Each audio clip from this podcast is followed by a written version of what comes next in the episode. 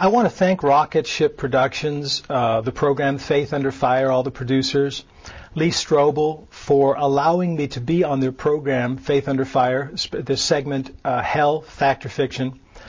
Uh, there was a time when a person like myself would not only not be able to express my views, but I'd be under faggots right now. My Tentmaker site would be banned.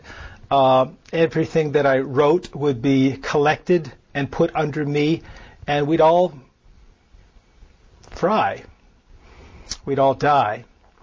So I thank you. I thank you know God that I live in a time that that I'm free to express myself.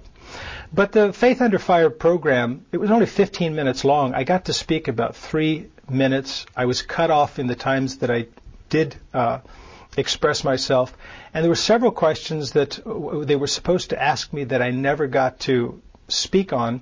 And I was supposed to have the last word, and I didn't get the last word. So I live in a wonderful modern age in which little nobodies can actually get the last word. And I'm going to take the opportunity to, to, to do so right now.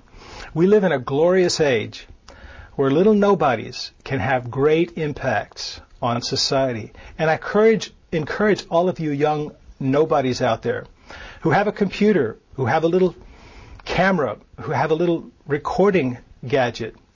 You can touch the world today.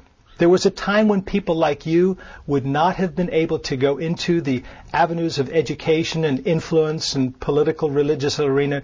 You would have been censored or you would have been killed. But today is a new day, and we actually get to express ourselves in ways that are unimaginable. I'm going to express myself right now and take advantage